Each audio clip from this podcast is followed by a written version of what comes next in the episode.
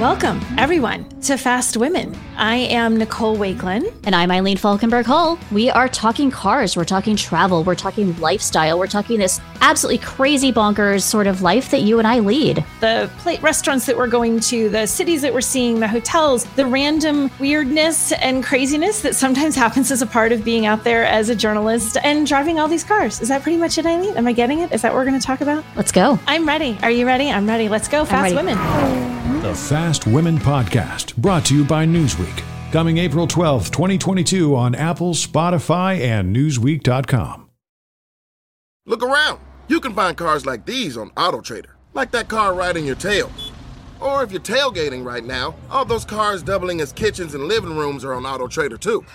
Are you working out and listening to this ad at the same time?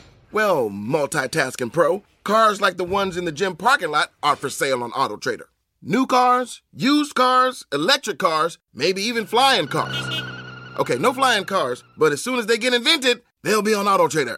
Just you wait. AutoTrader.